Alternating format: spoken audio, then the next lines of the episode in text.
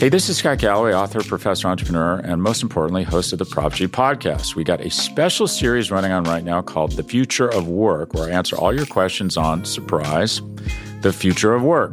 Questions including what are we missing when we work remotely, or how do we handle work life balance when a major opportunity comes knocking? From the provocative to the technical, we're offering insights you won't want to miss. So tune in to the future of work, a Prop G Pod special sponsored by Canva. You can find it on the Prop G Pod wherever you get your podcasts.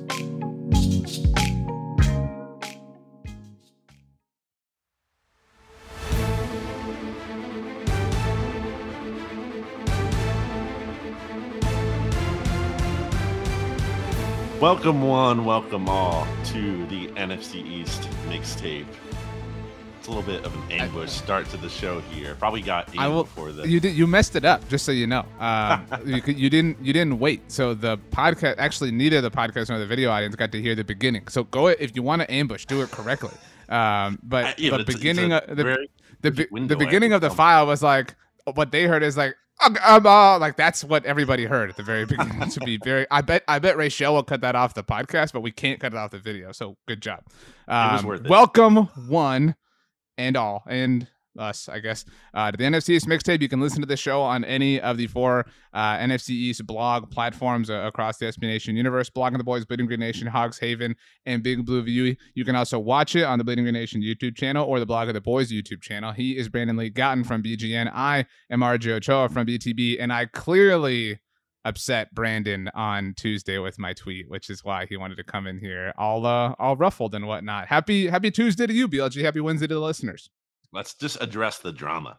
Let's get out in front of it, RJ.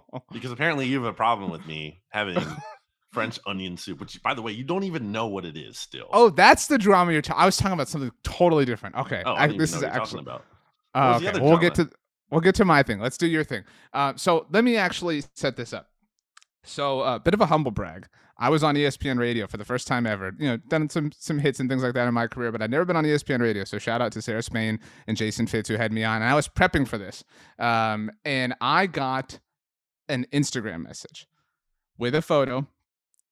That's it was a photo of soup. I think what I think was soup. For all I know, it was just uh, like sewage or you know Mhm. whatever Yeah. um, that said BLG is having onion soup, French onion soup, and it's 85 degrees outside. I got a tweet at the same time. There are people there. I have sparrows all over the place. Apparently, dude, what is your problem? Like, what? That's not cool. No, and no right. pun intended there. So context included here. It actually was pretty cool last night. It was uh 75 degrees at the time. It was 85 according to the tweet. I mean, It that's was literally not- what the, I what mean, I was told. The high might have been 85 on Monday when this soup was had. At, let's give a shout out, by the way, to the actual location of the place. It's called the New Wave Cafe in Queen Village in Philadelphia. Um, really good spot. So let's give them credit first of all. And I got the French onion soup there, RJ, because I've been wanting to get it for some time. But the problem is they have such a good menu with specials that are always differing that I go in like wanting to try that soup, but then there's always this new special, and I feel like I have Mm. to get that instead. Because if I miss the window on that, then I might not be able to get uh, that, and then the soup I think will be there still. So I had to get the soup. I heard really good things about it on Yelp reviews and everything. It wasn't that hot outside. Certainly wasn't hot inside the restaurant at all. And also, people ripping me for wearing a hat in a restaurant. It's like a bar. It's a bar slash restaurant. Like it's Um, so okay, uncouth let's to wear a hat. okay let you should handle the shouting out of your guest. You've shouted out the place and not the person who outed you, by the way. So I don't know if they want to be doc. I don't know if uh, H and H and E, I will call them, want to be doxxed, Oh, but uh, they probably do. So, it, congrats mean, to well, them. They just got the one- engaged, by the way, RJ. So, congrats to them. Um, but yeah, Congratulations to them. They're the ones who outed you, to me at least, on on multiple social media platforms. This was Twitter and Instagram. So I got a tweet. I think we can out the, the handles at least. I want out the Instagram handle because that was a private message. okay. But on, on Twitter, Fleabag, that's flea with a PH uh, and then an underscore at the end. So in case anybody wants to see this photo, tweeted at me and said, Mhm. Brandon Lee Gowton is eating French onion soup on an 85 degree day. And so that's one photo of you, Mhm. by the way. You're wearing the hat in this photo. Interesting, um, interesting way you're holding the spoon, by the way. It's actually uh, this hat too, by the way. well, if you're uh, watching the YouTube version, yeah. if you're watching the audio version, then just look at my Twitter. I retweeted the, the, the uh, Okay, tweet well, so- first of all, I mean, you're a tall person. You've said this many different times. I actually saw one of the replies said, um, you must have been standing on a chair to get this angle of BLG. But um, so you're a tall person, but are you like a giant? Because the soup, the spoon looks like teeny in your hand. It looks incredibly small. Um, so that's one thing. Um, it looks great. I mean, and and oh, it's know. fantastic. Well, so it looks great. I think it looks great, but I can't tell you because I've never had French onion soup, which I believe is where this all kind of started from. You're coming out here like, oh, the Yelp reviews and whatever. No, no, no, BLG. I live in your head rent free because you got this soup because of me. In fact, the private message that I got was That's a what- different photo. I tweeted the screen grab of this, so if anyone goes and looks at the tweet, they could see that it was a it was a different picture, and the the message said BLG ordered French onion soup because of you. that was not true. That was in jest. That was said in I- I don't think so. True. I would admit it if it was true. It wasn't. I've been wanting to do this. I said for a long time now, and I finally got around to it, and it was good. And RJ, I need you to try some French onion soup somewhere.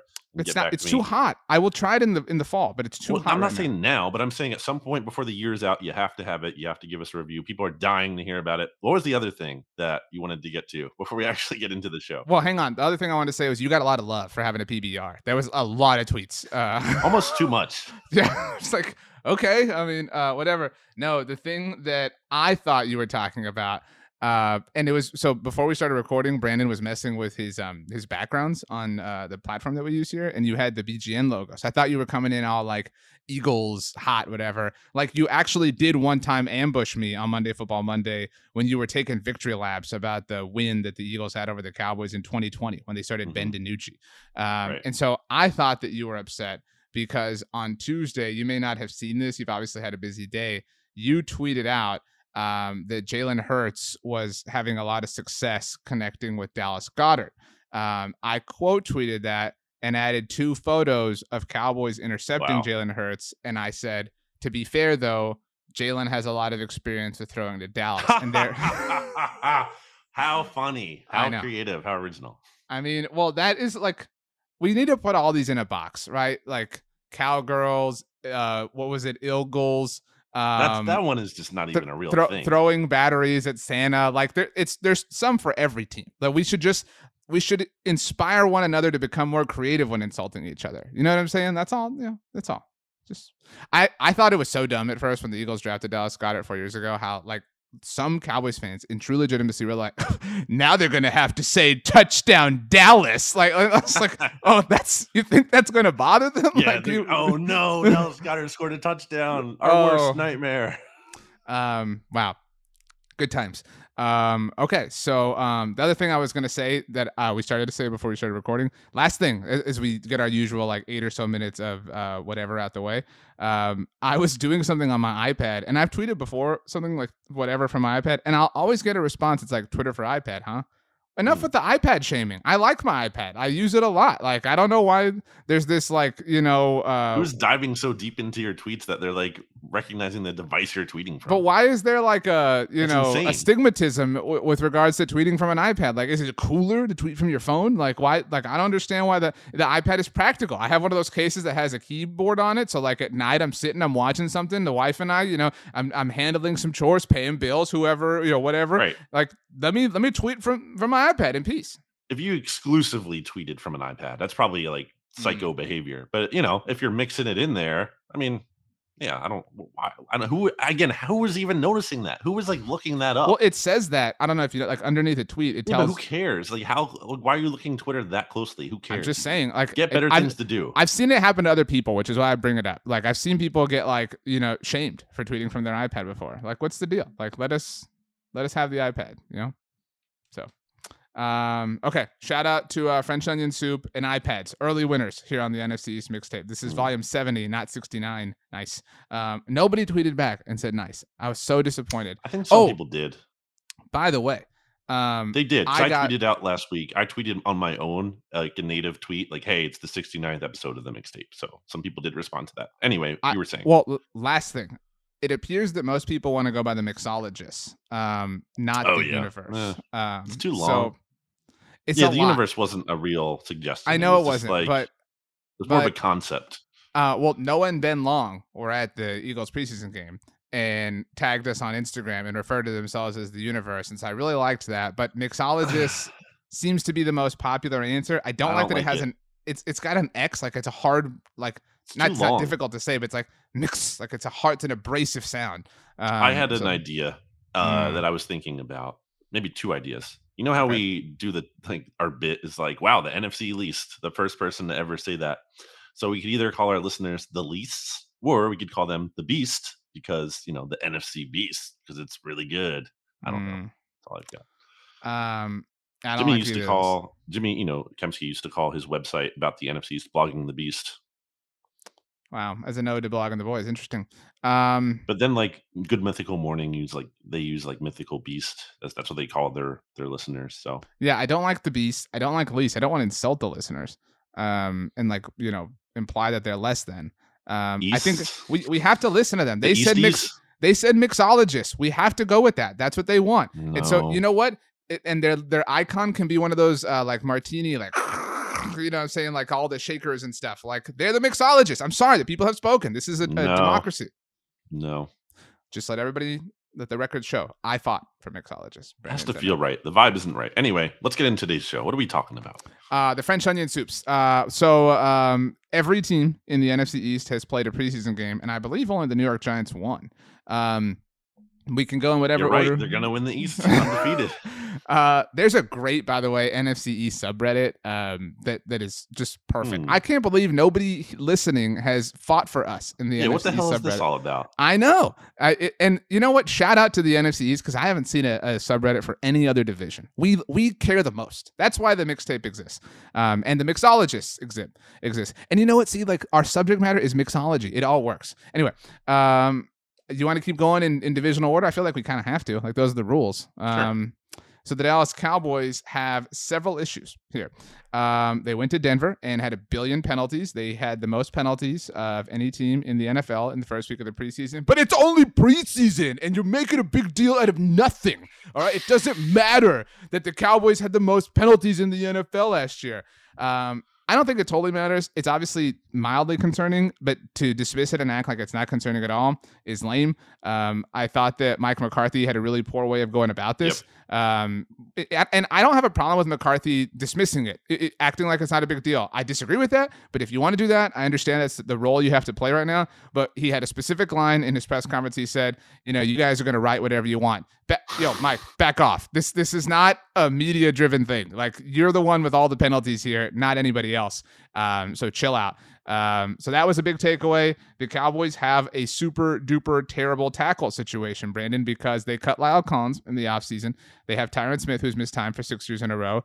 And the only addition they made was a fifth round draft pick and Matt Waletzko, who got hurt at the very beginning of camp. So who could have possibly foreseen this blowing up in their face? They have a backup quarterback issue.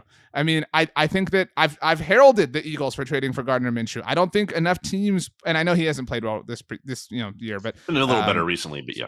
Yeah, but still, like I love that idea. Like it's such a potentially important position. I don't know why some teams don't care at all about it.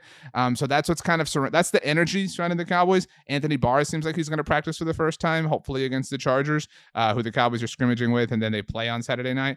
Um, so they're almost back in Dallas. They've been gone for a very long time. Uh, but yeah, the, the vibes are just kind of whatever right now. But that's kind of the preseason mood as a whole.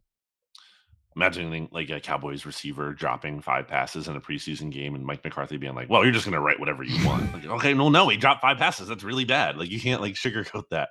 And uh yeah, so what have I said going into the into training camp for the Cowboys? I think the number one goal No bad avoid- vibes. No bad, No bad vibes, stories, yeah.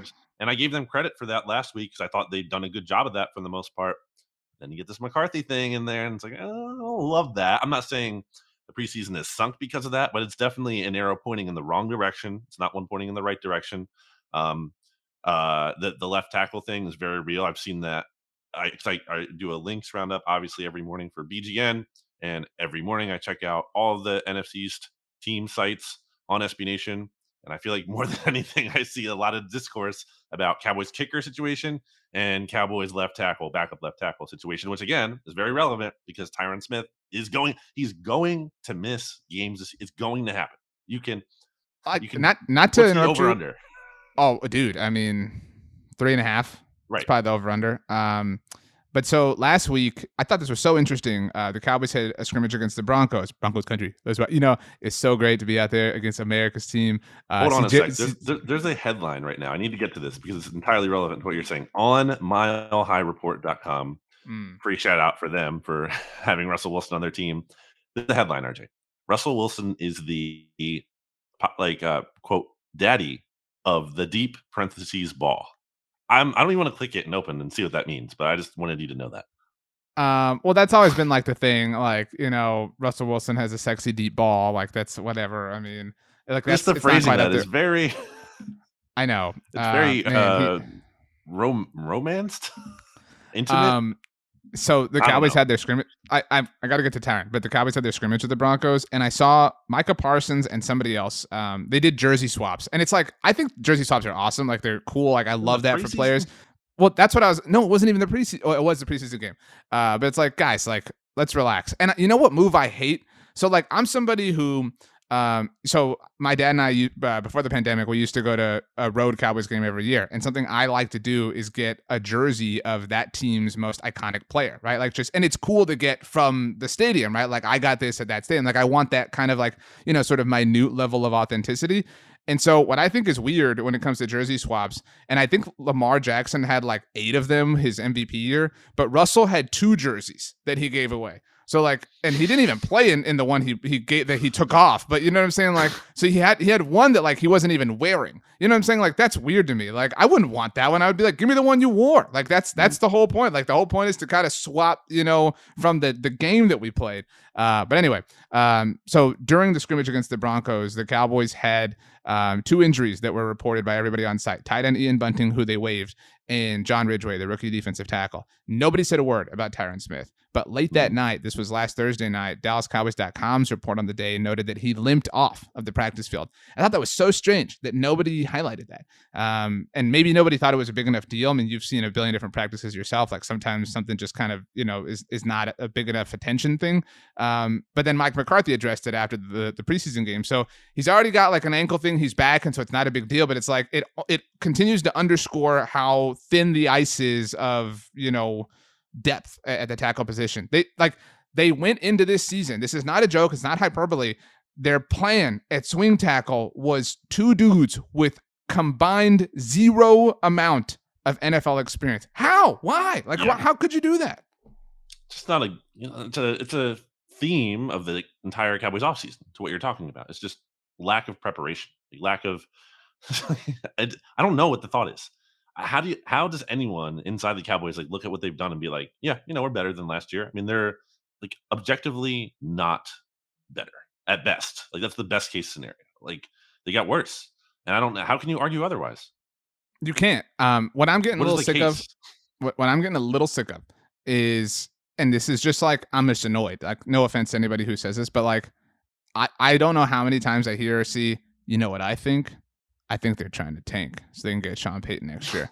like, I, okay, we all agree, but nobody. First of all, nobody has to say it anymore. Like, we all understand that that's a thing. So, like, like it's like a creative just, original like, thought. Yeah, yeah. That's that's all I'm saying. Like, this is like we're, we're all on the same page. But my other thing is like, why tank? Like, like if you want Sean Payton, why why like you don't have to tank. Just just be good. Just be yourself. And then if you decide you want him, just get him. I mean, like, I just don't understand why that yeah. is like some sort of motivation. Like like they would need the justification to fire McCarthy or something like that. But um, it's just really dumb. You're not throwing away a year of a. It's Dak Prescott's championship contention window now. Like you're not throwing a year of that away. You're just not. By the way, friend of Blogging the Boys, Dak Prescott, we dropped an interview with QB1 on the Blogging the Boys podcast network this week. That was also available on the SB Nation NFL show uh, in case anybody wants to um to listen to it. That was really What's cool. one word you would use to describe your mental uh, state for this podcast? Uh, Can't be what Dak said for his uh, answer for the Cowboys yeah, yeah. season, his, which was focused. Answer was focused. My answer is um one word. Dog, because I got that wow. dog in me.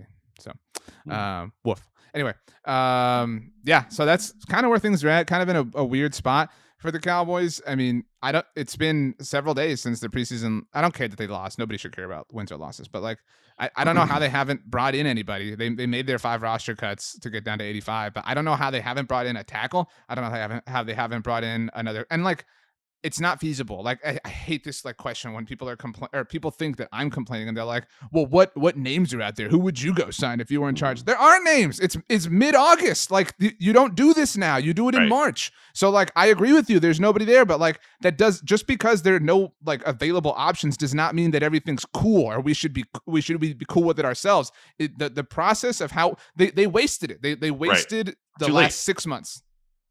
It's too late now. You can't like you can't solve it now. That's the problem. And they had an opportunity to not have it be a problem like this, and they wasted it. They squandered it. Uh, question for you. I guess I've been thinking about. Do you kind of like how at all how the Cowboys have kind of been criticized, as opposed to them like going into the season with a lot of hype and everyone be like, "Oh, Cowboys, you know, Super Bowl team, Super Bowl team," because there's teams like that.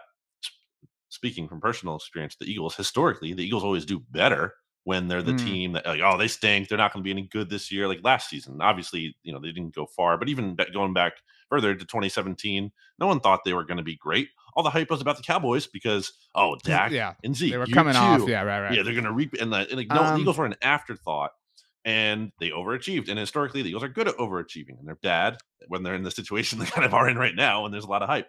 So my question to you is that do you feel kind I know like there's a lot of things to not feel great about. I get that. So it's not like I'm asking you to like galaxy brain it, but is there any part of you that kind of maybe likes a little bit how everyone's kind of hating on the Cowboys and thinking that because of the group because you don't like groupthink. And there's a lot of groupthink out there that the Cowboys have had this like really objectively bad offseason. And again, there's truth to that. But um, maybe so much to a point where like they're almost being slept on a little bit. So they're almost being so like overrated that they're underrated kind of thing. That's the Galaxy Brain take, to be clear. But um, I don't like. I think it's groupthink to say, and I'm not accusing you of this, but like there are a lot of people be like, oh, you know what? Like we always do well when people doubt us. Like you know, like I don't like that. Like that. There's no. Agree with that too, but, but, but there's no like that, that's just like a subjective that's just like a, a feeling for you. That's just like it's like when people be like oh i have a feeling insert sixth round pick is going to be really good this year. No you're confusing your your thoughts with your wants. Those are different things. Um so i guess like my answer is i do like that there is this legitimate sense of apathy. Um, I think it's silly when people say things like, you know, what we have to do is we have to stop buying things. We have to stop going to games. Like that's not imp- like it's impossible. It's never going to happen. But like I do like that people have, have kind of like wised up. I like that people are, are, no longer falling for the smoke and mirrors. I like that people, whenever you know the, the Cowboys try to well salary cap this, salary cap that. I like that people call them on that. I think that they don't recognize that their fans are smarter than than or that they are as smart as they are. Uh, and that kind of leads to them putting their foot in their mouth on stuff. It's like yeah, a few years ago when they were still negotiating with Dak Prescott. I remember Stephen Jones um, did a, an interview with Mike Florio, and he said that there were all sorts of analytics out there that showed if you paid your quarterback a certain percentage of the salary cap or more, that it hindered your ability to win the Super Bowl.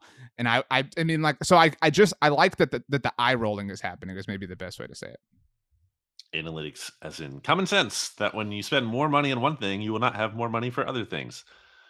Um, okay, last thing, uh, we're gonna do this for every team. ESPN uh, wrote a bounce back candidate uh, article about every single team in the NFL. Um, they had a bounce back, obviously, candidate for every team. And so, just briefly, their candidate for the Dallas Cowboys was Leighton Vander Esch.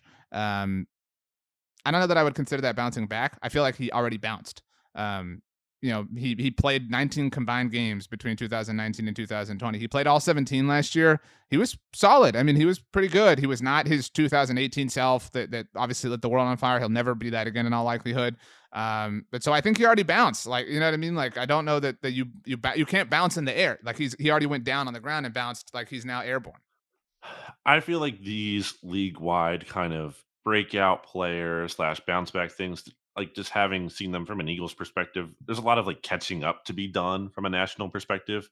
Like I feel like I've seen articles even as recently this year, like Dallas Goedert breakout candidate. It's like you kind of like mm. you kind of already did. He's already like done that. Like you can't be a breakout candidate every single year. Like at some point you actually did break out and you're just a good player. Uh, so yeah, I don't really, I don't really get that one a ton, but I think that kind of just is a result of national uh, coverage not really always having the mm-hmm. accurate mm-hmm. local focus. Although, did the local writers make the picks for that? Did you see? Uh, I believe like, so. I believe that I believe the beat, or at well, least the, the, at least the beat writers wrote the descriptions. Um, so okay, maybe, so maybe they, they, didn't make the pick. Right. That, that's uh, what I'm saying. Who would you pick then? If I had to pick a bounce back candidate, Um, I think you could say Tyron Smith. That that would be like predicated on like thinking he would stay healthy, right? Like Mhm. you know that. So that but you're yeah, actually bouncing. pick. Pick someone else. I mean, then um, and, and like also like back sort of implies like you're returning to something legitimate. the right answer um, is Michael Gallup. He's the right answer. But no, like I guess that's He a, a- that's a fair Bouncing answer. back But from he, injury is a he- he- fair thing. but he played well last year. So like I'm I'm not like I'm I think injury's a cheat, right? To be like, oh, you know, like so like there, there's something involved towards like you should be bouncing back from playing poorly. Like that, I think comeback player of the year should also be about players coming back from playing poorly. But I get why it goes to generally whoever like. Well, that's no, and- that's that's. I feel like it's usually the opposite. Like people argue because everyone's a bit mad that like what Philip Rivers won it from the one year or, But he- most he- improved. I That- that know, was but, most like, improved, I guess. Or, or is that but like it's just so it's like oh, oh like uh, whoever's hurt that that those are the only people that can win the award. Like I mean, so it's you can go back and forth. Um, if I had to pick, maybe t- you could. I, like bounce back is so weird. Maybe like taking the leap or whatever to your like breakout. You know, like in that realm, I would say maybe Tyler Biadasz. And you're also kind of hoping that happens, like because it's also hard to say like, well, how can Trevon Diggs bounce back? How can Jayron Kearse bounce back? Like a lot of these players on the Cowboys like overachieved last year, so like you can't bounce back if you're at the top. Um, and they were at the top in a lot of different. Maybe DeMarcus Lawrence. That would be my pick. He was also Okay. hurt last year, so that would be my my full and final pick. Go me. All right. Why don't we transition to the Eagles? Because Can you believe those New York Jets? And they were out here, they were swinging and they were scratching and clawing. I saw one of them poke Jalen Hurts in the eye. You don't New do York- that. You don't come to the Linc and, and attack QB one. this is a Vince New York? Papale's gonna come at you. This is a New York Eagles fan. I don't know. I don't. I don't, I don't know. I can't do a Philly accent. Yeah, it's I it's mean, more. Su- it's yeah. The energy was there though. That's really what matters. it's funny though because people do do that. It's like it's like someone just doing a like think Philadelphia accent, and it's just like a New York accent. Um. Anyway, uh, yeah. How do you feel, RJ? Like, are you shaking in your boots with RJ? Not RJ. Jalen Hurts, uh, looking like the best quarterback in the NFL. Six for six, I- perfect passer rating. I said on Monday Football Monday that Jalen Hurts is one of the biggest forks on the road for the NFL. and people heard that. Some season. people in the BGN feed, at least, because the uh, donut was clipped in there. But yeah, Mm. say it again. and I I mean it. Like if if Jalen Hurts is, I don't I don't even think he has to be like, you know, like holy crap good. Like he doesn't need like a whatever bump. Like if he's a if he's the like. th- Like you'll hate this, but if he's Kirk Cousins, like this, that's a really good team. No, it is. Like, I mean, it it really truly is. Um, I I think, it- and it's a very very minuscule, very very small sample size. The overwhelming amount of evidence supports that this is just a mirage and a flash in the pan. But I think, and this is what I said on the SB Nation NFL show, contextually, where we're at, you've seen what you want to see. Like understanding it's through training camp and one game of the preseason, but you've seen what you need to see at this point. Now, we- we've simply reached the point we've already been talking about it forever. It's got to happen in the regular season now. Like we- we've we checked and, and passed all these little tiny marks. Now we have to get to the real ones to see if this is real or if it was just part of the process. So I think you'll appreciate this because I think you can look at the process of things, right? You it's not just like because I think there's a lot of people who just look at six for six, perfect pass rating, flawless game. The uh, Eagles offensive coordinator Shane Steichen said it was a flawless performance today at training camp, and of course he's going to hype up his guy. But I feel like people will say that too. Like, what what could you possibly complain about? And it's like, well, this is kind of nitpicking. And overall, I thought it was a stock up kind of performance from him. He did good things in terms of working the entire field, getting the ball out quickly, accurately. Uh, he'd made a nice throw on the run to Quez Watkins after Sua Opeta, the Eagles' starting left guard that night, had allowed some pressure on the interior in the first play of the game. But the big play that you kind of referenced there, where he took the hit from Quincy Williams, he clearly bailed the pocket early on that play. And like he didn't have to. There, he just he rolled right, which he's want to do in a bad way sometimes. Like it's it's kind of like his crutch. It's like things break down, roll right.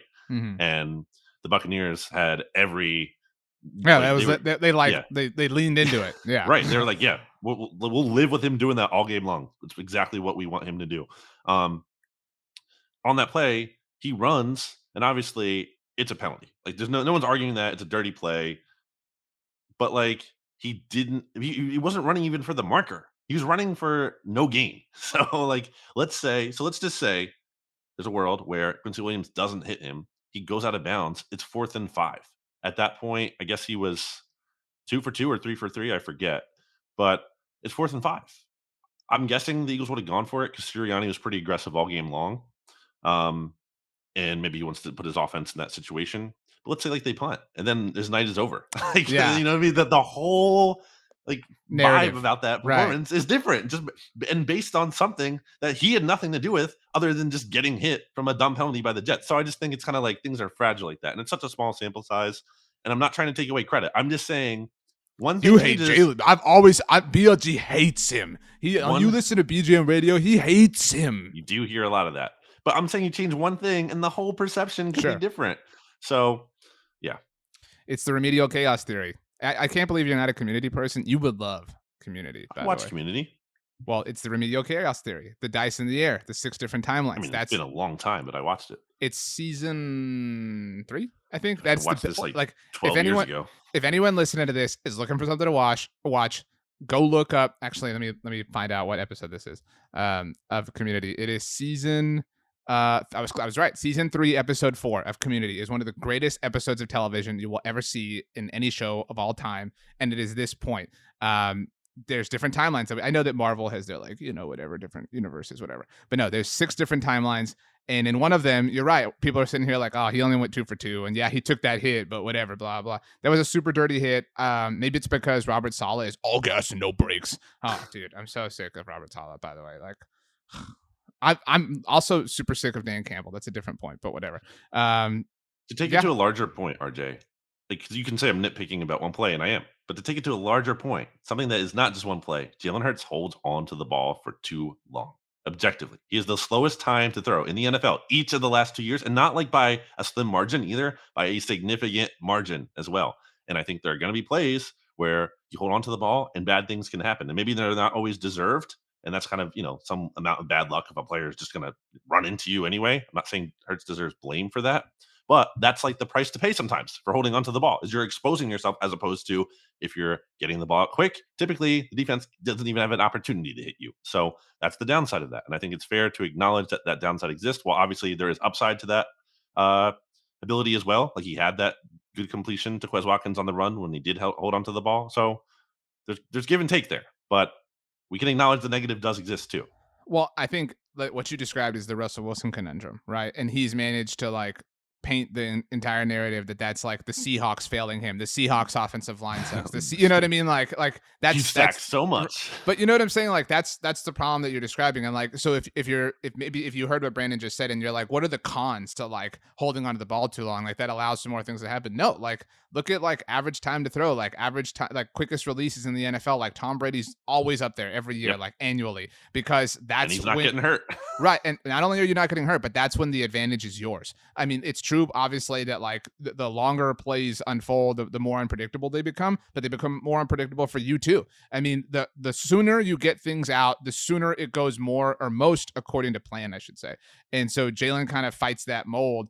Um, and so I it, it, I've always wondered that, like when it comes to Tom Brady, um, because people be like, oh, well, he has this, he has that, like whatever. Like I wonder if it would behoove Jalen to play on with like a worse offensive line. Like maybe having a, a, a Mm. lead offensive line is like a detriment to him. You know what I'm saying? Because it, because it, it, encourages him. yeah, it it, Yeah. it it allows for enables him. I should or say. that's a better word. Yeah, it enables this particular like ability of his. It encourages him to roll right. You know what I mean? Things like that. Whereas if the pocket were breaking down, you know, more often and he were getting hit more often, he It's a might little be like, galaxy brainy, but yeah. It is. I mean, but it's worth talking about. You know what I mean? Like it's in, and maybe he maybe he would actually lean into it too much, be like, oh, I got to roll right faster. You know, I got to get out. I got to run, whatever. But like, or it, it would either be that, or it would encourage him to get rid of the ball sooner. Um, and so until he does that, you're not you, but like the Eagles are operating within limitations of, of, of that Mhm. particular that that's a, a demerit working against him that will constantly hurt whatever's going on. And if I was AJ Brown, I would never line up on the left side. I'd be like, I'm only going to be on the right side.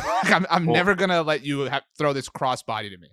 I will say, to his credit, I think he's gotten better on certain plays at getting the ball quicker. Like there are some, there's there are more, there's a higher volume of throws where the ball does come out fast, but it's kind of I've used this term a lot, feast or famine. It's like he's either getting the ball really quick, really good decision, nice job, or hold, hold, hold, hold, hold. It's never like Mhm. okay, holding it, reading it, throw it. Like intermediate. There's nothing. It's very extreme. It's a very opposite ends of the spectrum. So I'd like to see a little bit more higher volume. I don't need him to be Tom Brady in terms of this the fastest Sure, yeah. time in the NFL, but I need more than the slowest by far. I feel like that extreme is not really going to cut it long term. That has to improve and come up a bit. Um, so we'll see. It's the Uh, the sloth from the movie. Uh, is it Zootopia? Is that what it's called? You know, what I'm talking- I the don't know. sloth at the bank. Anyway, um, well, I actually thought you had the PBR because the Eagles traded away JJ Arcega-Whiteside. So, Mm. um, will he be missed? No. It's a I mean, they got something for a player who's going to be cut by the Eagles and also the Seahawks were going to cut Ugo Amadi, who the Eagles picked up. Uh, in part though because of his money situation. He had one of those things where, you know, like the rookies play a lot, then their fourth Ah. year their contract goes up. Yeah. So, um, they didn't want to pay all that money to him because he probably wasn't going to make the team anyway. Does Uh, this in any way? And maybe he he's not truly in jeopardy, but does this because this is like think, like the non-Eagles perspective? Like, does this cement uh, Jalen Reagor status? Like, what was JJ Arcega-Whiteside like challenging him? Or No. is this like an independent thing? They they had moved him to tight end, but that was dumb because like he's just not a tight end. The Seahawks are instantly moving him back to receiver too. He didn't like even bulk up in a big way or anything. So JJ's gone. Uh, it's funny that he's on the same team as DK Metcalf now, the receiver the Eagles should have drafted at that spot, but didn't. Um, so Maybe He's Jalen Reagor will get traded to the Vikings at some point in the future. it is possible that Reagor gets moved. We'll see. I, I think Um, it's best for everyone involved. But why don't last- we get to yeah the gonna- ESPN bounce back candidate for That's what I was doing, Brandon. Jeez, which was um, James I- see- What's your favorite kind of berry? straw. Um, Not Bradberry? I I like if if I'm if I think what's the most versatile berry, it's blue. So you can do a lot of like pastries, a lot of like smoothies or you know liquefied things. Obviously, strawberry is the most like popular from a candy perspective. I don't like cherries. Um, Mm. Blackberries are okay. A blackberry like cobbler's good. Um, raspberries are whatever. Ras- they're too soft. Like I don't like that about Mm. raspberries. So too squishy. But um, Yeah. what's your berry? Favorite berry? Is it cherry a berry? It's not. That sounds like berry. It's not though. Hmm. I like a sweet cherry. Okay. Uh, anyway, I think this is a poor answer for the Eagles. Not that I like have a problem with James Bradberry, but like you should be bouncing back with the Eagles. Like I thought this, there were a lot of players on new teams here, and maybe that's like part of the bounce back. Um, but I mean, I don't know. Maybe Jalen Reagor is the answer. Who knows? Watch him can't catch like a an important never pass this bounced. year. That's. That's fair. you would be taking a leap, is the way. But yeah, and I, I think the limit. I mean, there's his upside is limited because there's just four receivers ahead of him at least on the depth chart. So then, do you Um, agree with James Bradberry being the? Um, I think it's a fair enough pick because he- look, he was a Pro Bowler in what 2020, and he did have a down year last year. And there's a lot of different factors that could go into that playing for a terrible team. But you look at like his numbers in terms of his like passer rating allowed, that jumped up in a bad way for him last year in New York. So uh, he's at a really good training camp too. Uh, he did get banged up in today's practice on Tuesday, so we don't know the uh, severity of that injury as the time of this recording. He finished practice on the sideline, so that seems like it's a good sign. It wasn't like he was carted off or anything, but I think it's a fair pick. Um, I'm looking through the roster. I don't really know who else is like bouncing. I mean, I think I don't believe it will happen, but could happen. Um, I mean, you could say Brandon Graham because he's coming back from injury, but I was thinking about Fletcher Cox. Like if Fletcher Cox came out Mhm. and had like an I've a- a always believed- season, but no, it's not. You happen. doubted. Um, Not buying wow. it. Um, I will say so. ESPN wrote this in conjunction with PFF. I, I, I don't know who specifically wrote it, but if you read it um, on ESPN's website, it, it mentions like the partnership with PFF on this. So I thought it was funny. I don't know if you read the write up on this um, or not, because no, no big deal. I put the the notes together for this episode, so everybody knows I worked. That's harder. not entirely Uh, true. I mean, I put but- some in there. Uh, but anyway, I put this particular note, and so the write up mentioned how he had a down year last year, and again, this was a, partly evaluated by PFF, and it said, but the you know the good news is, or, or like what what continued or what did elevate his season were, were the ball skills. He had four interceptions, and I just thought, huh, that's interesting how the ball skills are like this big pro in James Bradberry's column, but they're insignificant in Trevon Diggs's column. Interesting. So, So why don't we take a break here, RJ? um, take a break on the count of three. Count to three. 10, 9, One, two, three. eight, All right. seven, six, five, four, three. Another day is here, and you're ready for it. What to wear? Check. Breakfast, lunch, and dinner? Check. Planning for what's next and how to save for it? That's where Bank of America can help. For your financial to-dos, Bank of America has experts ready to help get you closer to your goals. Get started at one of our local financial centers or 24-7 in our mobile banking app. Find a location near you at bankofamerica.com slash talk to us. What would you like the power to do? Mobile banking requires downloading the app and is only available for select devices. Message and data rates may apply. Bank of America and a member FDIC. Welcome back. I have a, a pet peeve that I would like to share with you, Brady. It was not the way you counted down on the way to the break, though. Do you think anyone ever named their pet peeve? Like a dog? Yeah, definitely. Peeve? Yeah. A So then peeve. somebody, so then whenever somebody was like, "What's your pet peeve?" Uh, it's right here. You know what I mean? so, uh, but no, a pet peeve of mine, and I'm sure you've seen this when people will be like, "Oh, people," you know, like when they refer to Twitter as an app, when they're like, "Oh yeah, this app," like people on this the bird app. app. Yeah, like the bird. But people be like, uh, like people be like, people on this app. That's how they like phrase things. It's a website. It's not an app. It's a it's it has an app that, that allows you to utilize it, but it is like primarily a website. That's the meat of what it is. When you call it an app, you're not doing the like that would be like like we were talking about ESPN. If I said people on the e, like the ESPN app, no, ESPN's a website. It's a company. Like it has a big old Mm. thing. Like it's you know, it's it's you can't just like it's diminishing to say, to call it just an app. Yeah. Okay. Uh, we recorded last week's NFC East mixtape before Jason Wright boldly defended Carson Wentz. We will um, go down the Commanders rabbit hole, by the way, at some point, and uh, and speak to our friends over at Hogs Haven. That's obviously not happening today. Um, I talked about that on the look ahead with stats, but Yeah. just I would quickly, point your people thoughts. to that episode to get the uh like a good because Stat said it. I'm not going to rehash it here. I think he said it well. If you want kind of the the definitive take on the Carson Wentz he was defense, he was worked um, up. I mean, yeah, it is dumb. There's there's a big thing in sports that I think we kind of all talk about to each other where like it's not even just from the team perspective. It's just like this culture of fandom now where like you can't be critical. Or like if you are, you get criticized a lot. And it's just kind of lame and it ruins the fun of it for me. It's like I, I don't think people take criticism the right. I think people take criticism to an extreme. They're like, you criticize the team, so you hate them, and you think they're gonna go 0 and 17, and you think it's a, like no, I'm just saying, like, there's a concern here. And maybe it won't even manifest in a big way, but it is a concern. It's just objectively a concern or a, a not a good thing. I point out plenty of good things as well. so I think it kind of kind of speaks to the um the culture of fandom right now. But The cult, and then sure. I the think. cult.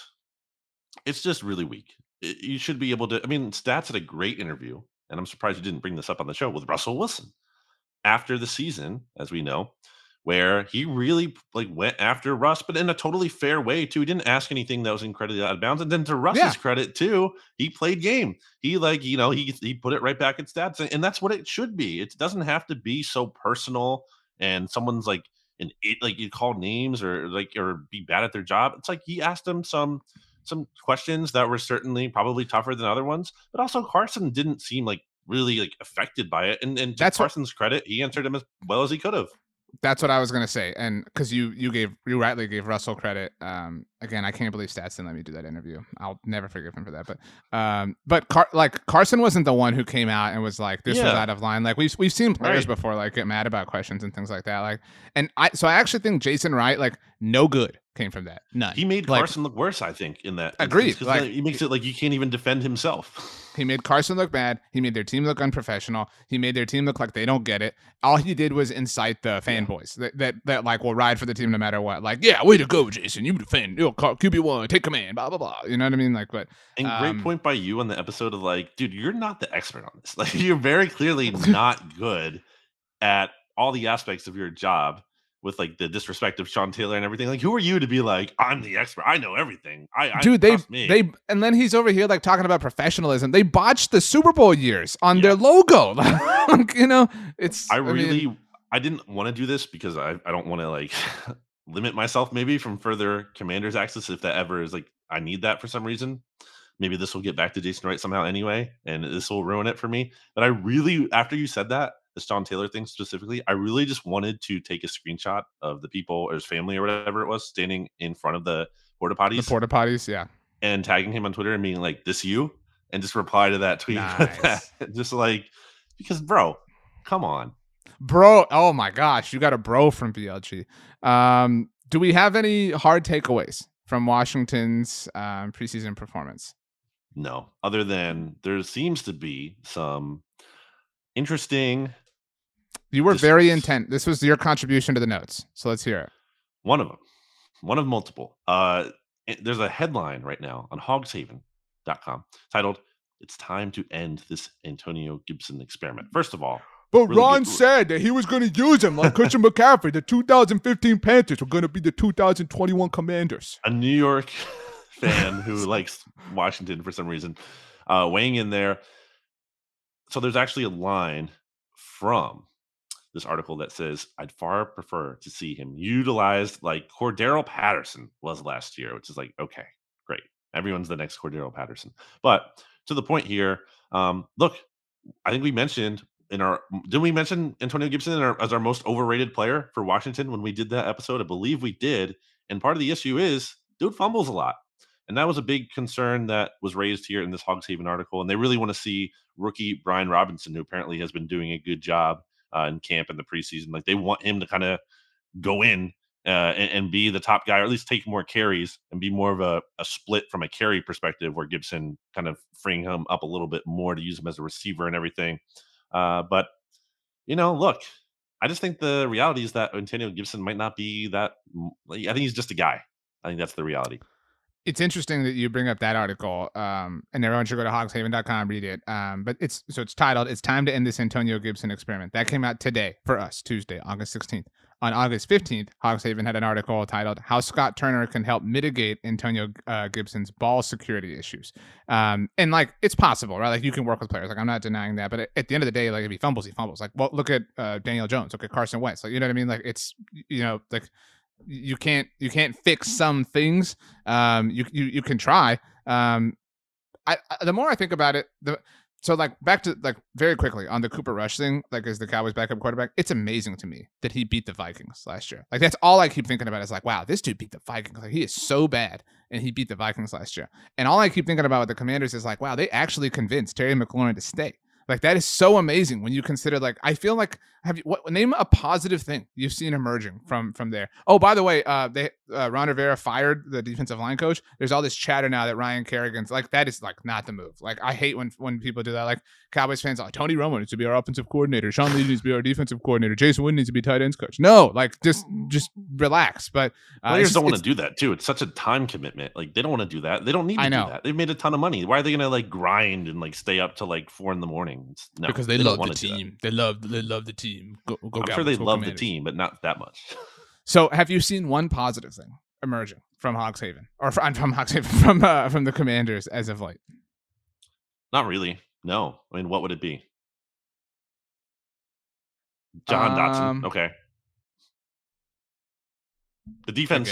I, I, have heard the defenses look good in practice. I have heard that, but okay. well, along those lines, um, ESPN's bounce back candidate for them is Chase Young that's a good bounce back candidate because like he, he's bounced before, unlike Jalen Reagor, um, and obviously got hurt last year. It does seem like it's almost confirmed that he's going to be like be on the pup list to start the season. He's going to miss the first four games, which would be games against both the Eagles and the Cowboys. Um, and without him, they're kind of stuck. Like I, I hate to say like if he's like I hate to be this dramatic, but if he's on if he's on the pup list, they're gonna go the season like the season's over. Like I don't think they're a playoff team or anything, but like if he is, like they're definitely like I go from like their ninety eight percent not to their ninety nine percent now. Like that, it's that significant. Yeah, I forgot about that. We did see something about that, right? Like there was there was like, uh, might not not sure if he's definitely gonna be ready for uh week one. Uh, let's see who they have in their schedule. They open against the Jaguars, as we know. So, okay, not the biggest deal if he misses that game although we know Carson Wentz doesn't necessarily always beat the Jags, as you'd like to point out. Uh, the Lions next. So another winnable. Oh, Dan Campbell's got the Lions. I tell you, look, those Lions, they could be a playoff team this year. Watch out. Woo! Biting off kneecaps. Oh, yeah. But after those two, Eagles Cowboys. So he's on the pup mm-hmm. list. He misses at least four weeks. Like that's two division games in there with not like the Giants either. Like uh, it's a division game, but you know, that's probably not a big threat to win the division. It's the biggest threats for at least Washington to win the division. They have to play two games in there. So if he's on the pup list, not great. Not great. Um, you ready to go to the Giants? Ready? You ready, Freddie? New York football Giants. Gigantes? Who's the most famous he, Giants Gigantes? fan? How do you say Giants? In yeah, uh, Gigantes. But um, um, who's the most famous Giants fan? It's like you can you can think of a lot of famous Yankees fans. Like who's the most famous Giants fan? There's a you can think of a lot of famous Knicks fans.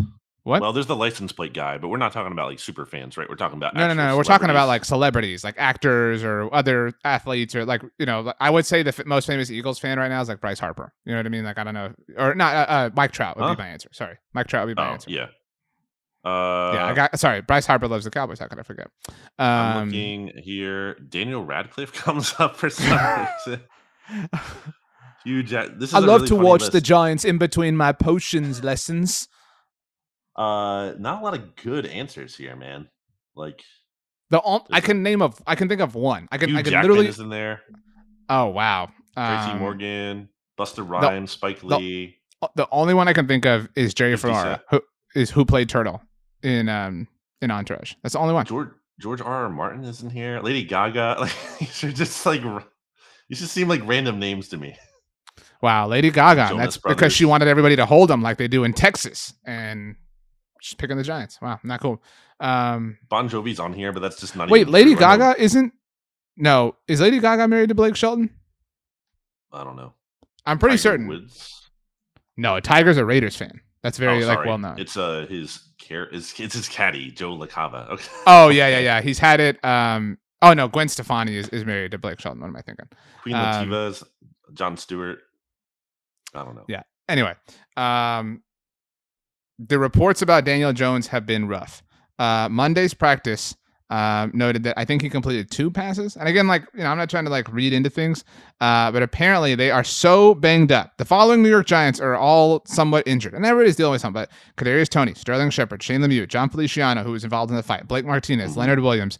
Uh, apparently, the Giants, Brandon, could not even field a third offensive line on Monday. Mm, that's So tough. I could couldn't you see the narrative like brewing to where Brian Daboll's like, you know, like like fast forward to like some interview in in like March of 2023. He's like, you know, we just never really got a chance to be healthy, Mm. you know, and and and that's that's what I'm so excited about this year is, is everybody's they, they've been at the facility in the weight room like we're going to be completely healthy this year, and and you know, New York Giants football's back, go blue. Yeah, and uh, I'm looking at bigblueview.com right now, and there's I gotta say, not a lot of juice. And that's not a shot at the website. I'm just saying, like in terms of storylines that are interesting, it's just like there's not a lot going on there that I'm looking at. That's like, oh wow, that's like the Hogshaven thing. I was like, oh, that's an interesting thing. There's some kind of argument going on about Antonio Gibson. I don't really see much of anything going on at. So Big they movie. they're they're trying to make something go on. So this this leads to the bounce back candidate. So again, to recap, for the Cowboys, ESPN had Leighton Vander Esch. I didn't really disagree or I agree. Sorry, uh, James Bradberry for the Eagles. You thought that was fine. Uh, Chase Young for the Commanders. We really agreed with that one. I think. Saquon Barkley. Hmm. What? Like what? I mean, we're still doing this. Like you know, we're we're I did Why? see. I forget who it was, but I saw someone like move him up in their fantasy rankings today. Like they they announced No. that, like I'm moving Saquon up, and I'm like, okay, your loss. I I would no no I don't want no no You, like you should why? not get Why? the benefit of the doubt at all. If Saquon has an awesome season this year, it shouldn't be like, well, yeah, we all should have saw, saw that coming. No, it'd be like, wow, like he proved everyone wrong. Good for him. But it shouldn't have been like everyone was wrong for doubting him. No, everyone is very right for doubting him. I it's just I can't think of another player like this. Like not just a running back, but like a player who was so like under like so willingly overrated. You know, who who everybody like had no issue overrating. It's it's wild to me. Like it's it's ridiculous. I don't It understand. usually happens, I feel like, at a smaller scale with different players on a team. It's just like, you know, this guy's good. And it's, as a lot of it has to do with I- you know, see, draft position or whatever. I think it's usually like a, a weird like special teamer or safe like Daniel mm-hmm. Sorensen. You know what I'm saying? Like there's a weird hive for a player. Well, Like- let me bring up someone who just got cut today by the Broncos. Your Denver Broncos, Russell Wilson's Denver Broncos, Travis Fulgham. Remember when he was a big thing with the Eagles? As recently as last year, people were still like, "Oh, I still believe in him," even though everyone was saying he had a bad training camp, and some people didn't want to believe that. And then even during the season, early on, when the offense was struggling, they're like, "They got to promote Fulgham from the practice squad or whatever." And it was like just because he had that one good stretch, everyone like thought he was definitively good, and I bought into him for a little bit. But like at a certain point, I'm like, "Oh, he's not doing well. It's time to Well, abandon and, ship." and peop people do that with like they'll point to like one random. They'll be like, I, I'm sure you might have heard this at the time, but like, well, you know, he could be our Victor Cruz. You know what I mean? Like something like that. Like it just like it happened one time, whatever. But you, you know, Brandon, um, know, Tra- Travis is, is so talented. I mean, he's he's just he's one of the best receivers I've ever ever been able to work with. And you know, we we have so much talent here. I mean, I'm I'm, I'm throwing to Courtland Sutton and, and Jerry Jeudy and and Albert O and uh, you know, even Melvin Gordon at the backfield. And it's, it's you know, it's tough. And um, you know, as, as I've grown and progressed in my career, I've reached the point of, of roster evaluation. Um, and I'm and you know, I, I'm not I'm not too proud to admit that I'm I'm maybe the third best roster evaluator in the world, and um and, and so Nathaniel and I, not not Coach Hackett, you know, we're we're partners. Um, we, we just agreed that this was was in the best interest uh, of the Denver Broncos, and so uh that, that's what I'm here to do. Everything in, in the best interest of, of of the orange and blue, baby. We in the orange. You know how you I know you know we got the shirts, yeah. Uh, so uh, Broncos country. That's right. Do you remember? Speaking of receivers that Russell Wilson played with, uh, the guy in the 2000 was it 2015 Super Bowl, uh, the one where the the Seahawks lost to the Patriots. Jermaine Kearse, who had the No. crazy.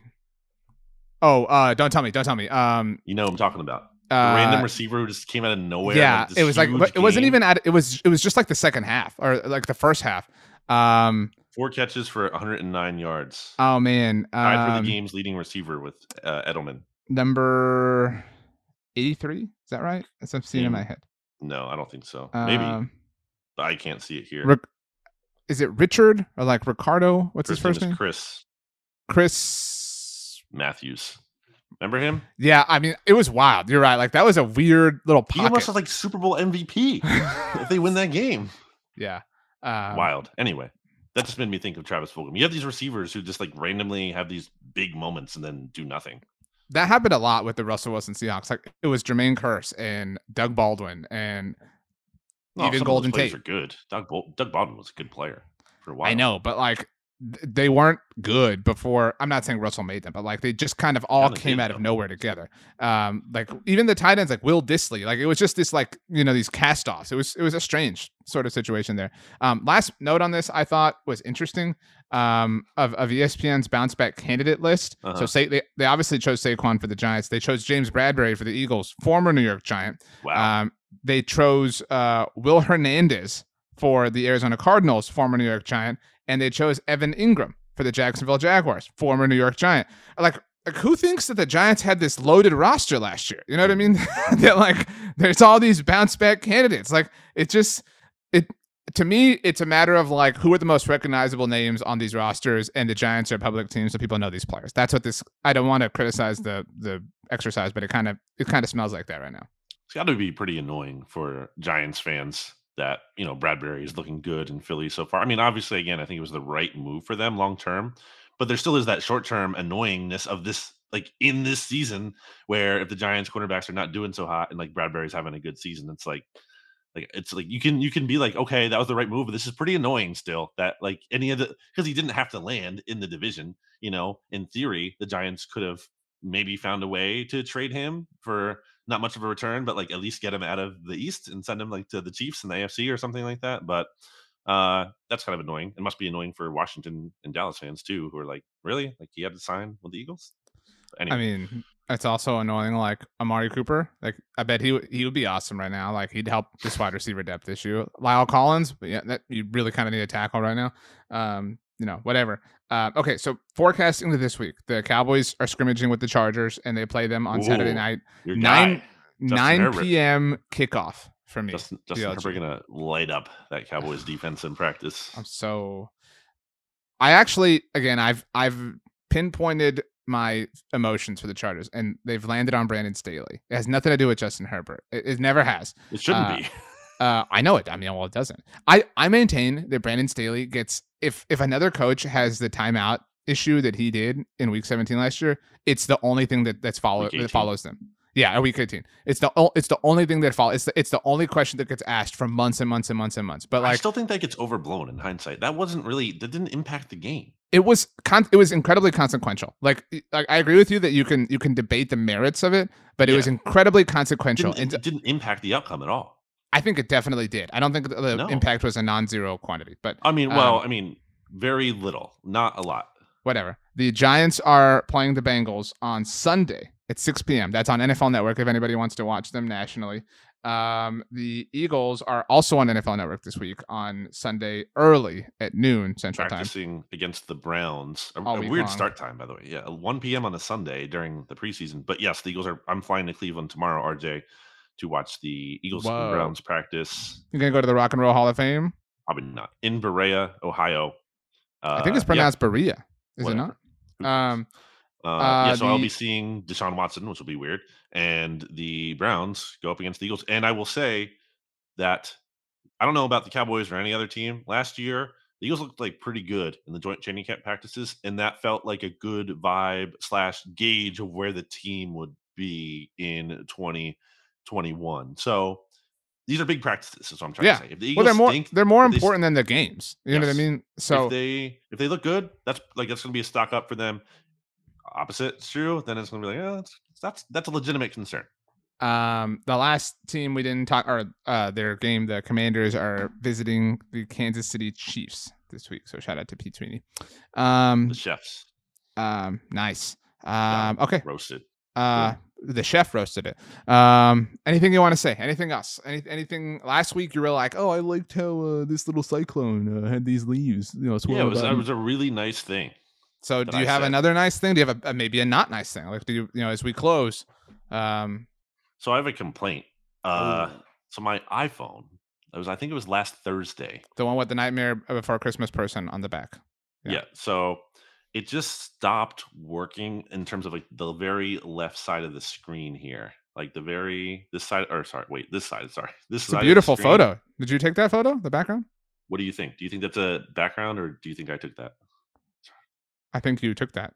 I, I, took that. Isn't that a really nice picture? I took Yeah, that I- in Portland, City of Roses in 2019. Oh, um, and um, I've been to what you're- what you're talking about the The um, garden. Yep, the There's rose like a garden. I think it's called, there's like a I don't know if it's that part of it, but there's like a Japanese garden nearby Yep. that you have I've been there. into. It's really cool. Yeah, it's a, it's a really it smells. I mean, makes sense. There's a bunch of roses, but I guess I didn't like think about that when I was going there. I didn't like go into that area thinking like, oh, it's gonna smell good here, and I was like, oh, it smells so nice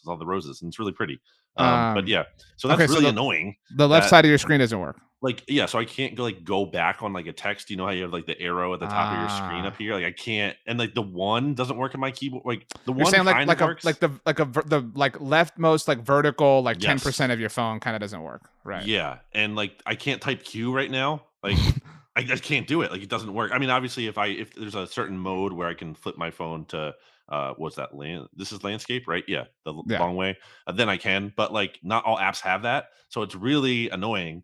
Get an so I had to- iPad. There we go. I'm not getting an iPad. I placed an order for uh, a new iPhone, but I'm not.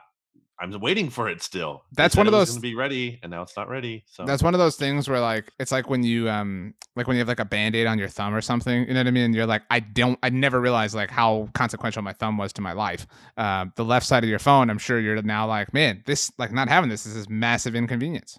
it's it's like obviously you know it's a first world problem by every standard but uh it does make my job harder which is annoying and it's not to the point where like i need a new phone like right this instant like i'm trying to make the best of it but like i need it sooner than later it's just driving me crazy Okay. That was a good one thing. It was a bad, like it was a complaint, so negative. Um, I'll finish on a strong note. I uh, actually made this my Facebook status. I hadn't done a Facebook status what, in a very long what are you time. talking about who's using facebook still? Well, you know, because it was it was more of like a familial thing. Like I wanted like my family to see it. the company uh, isn't even called facebook anymore so whatever. So I wanted like again, it was about my son. So I wanted to, sh- you know, I wanted my family and whatever, aunts and uncles and stuff to see it. Um, and I it, it came across more sweet than I meant it to be fair or to be frank. Um, but so I was I was feeding him. Uh, and he's he's eating solid foods now, but it's like baby food, right? And so he, um, you know, all the baby foods are flavored and they're colored. And I think like why some of them are orange. And I'm like, why are you doing this, baby food people? Like, we we we have to wear clothes. He's he's, you know what I mean? Like he's getting us dirty. Uh, like, can't you like put coloring in them? To, and I don't know if that's bad or whatever. Uh, but anyway, uh, so I was feeding him peas. Uh, so it's like they were like green, and so I was feeding him and feeding him and feeding him, and then he finished it, and I was so proud of him. But I thought about that, like while I was there with him, I thought like, man, I've been proud of a lot of things in my life and a lot of people, right? Like I've been proud of friends or family for different accomplishments. And again, it was somewhat in a joking way, but I was like, I've never felt pride like this before. Like for my son eating peas, it was a cool thing. Uh, but then, like again, I posted it on my Facebook status, and all these people were like, "Oh," and I was like, "Respect, like I'll take it," but I didn't totally mean it as authentically as you might think I did. I was just kind of fishing for laughs. So, um, you know, like I wanted people to be like, "Ha, peas." What a weirdo or something. I don't know, but uh, I, I don't like peas. Do you? Are you a pea liker? Not even gonna uh, so pride being an unfamiliar fan uh feeling for a cowboys fan is what you're nice. there you go Nice. Wow.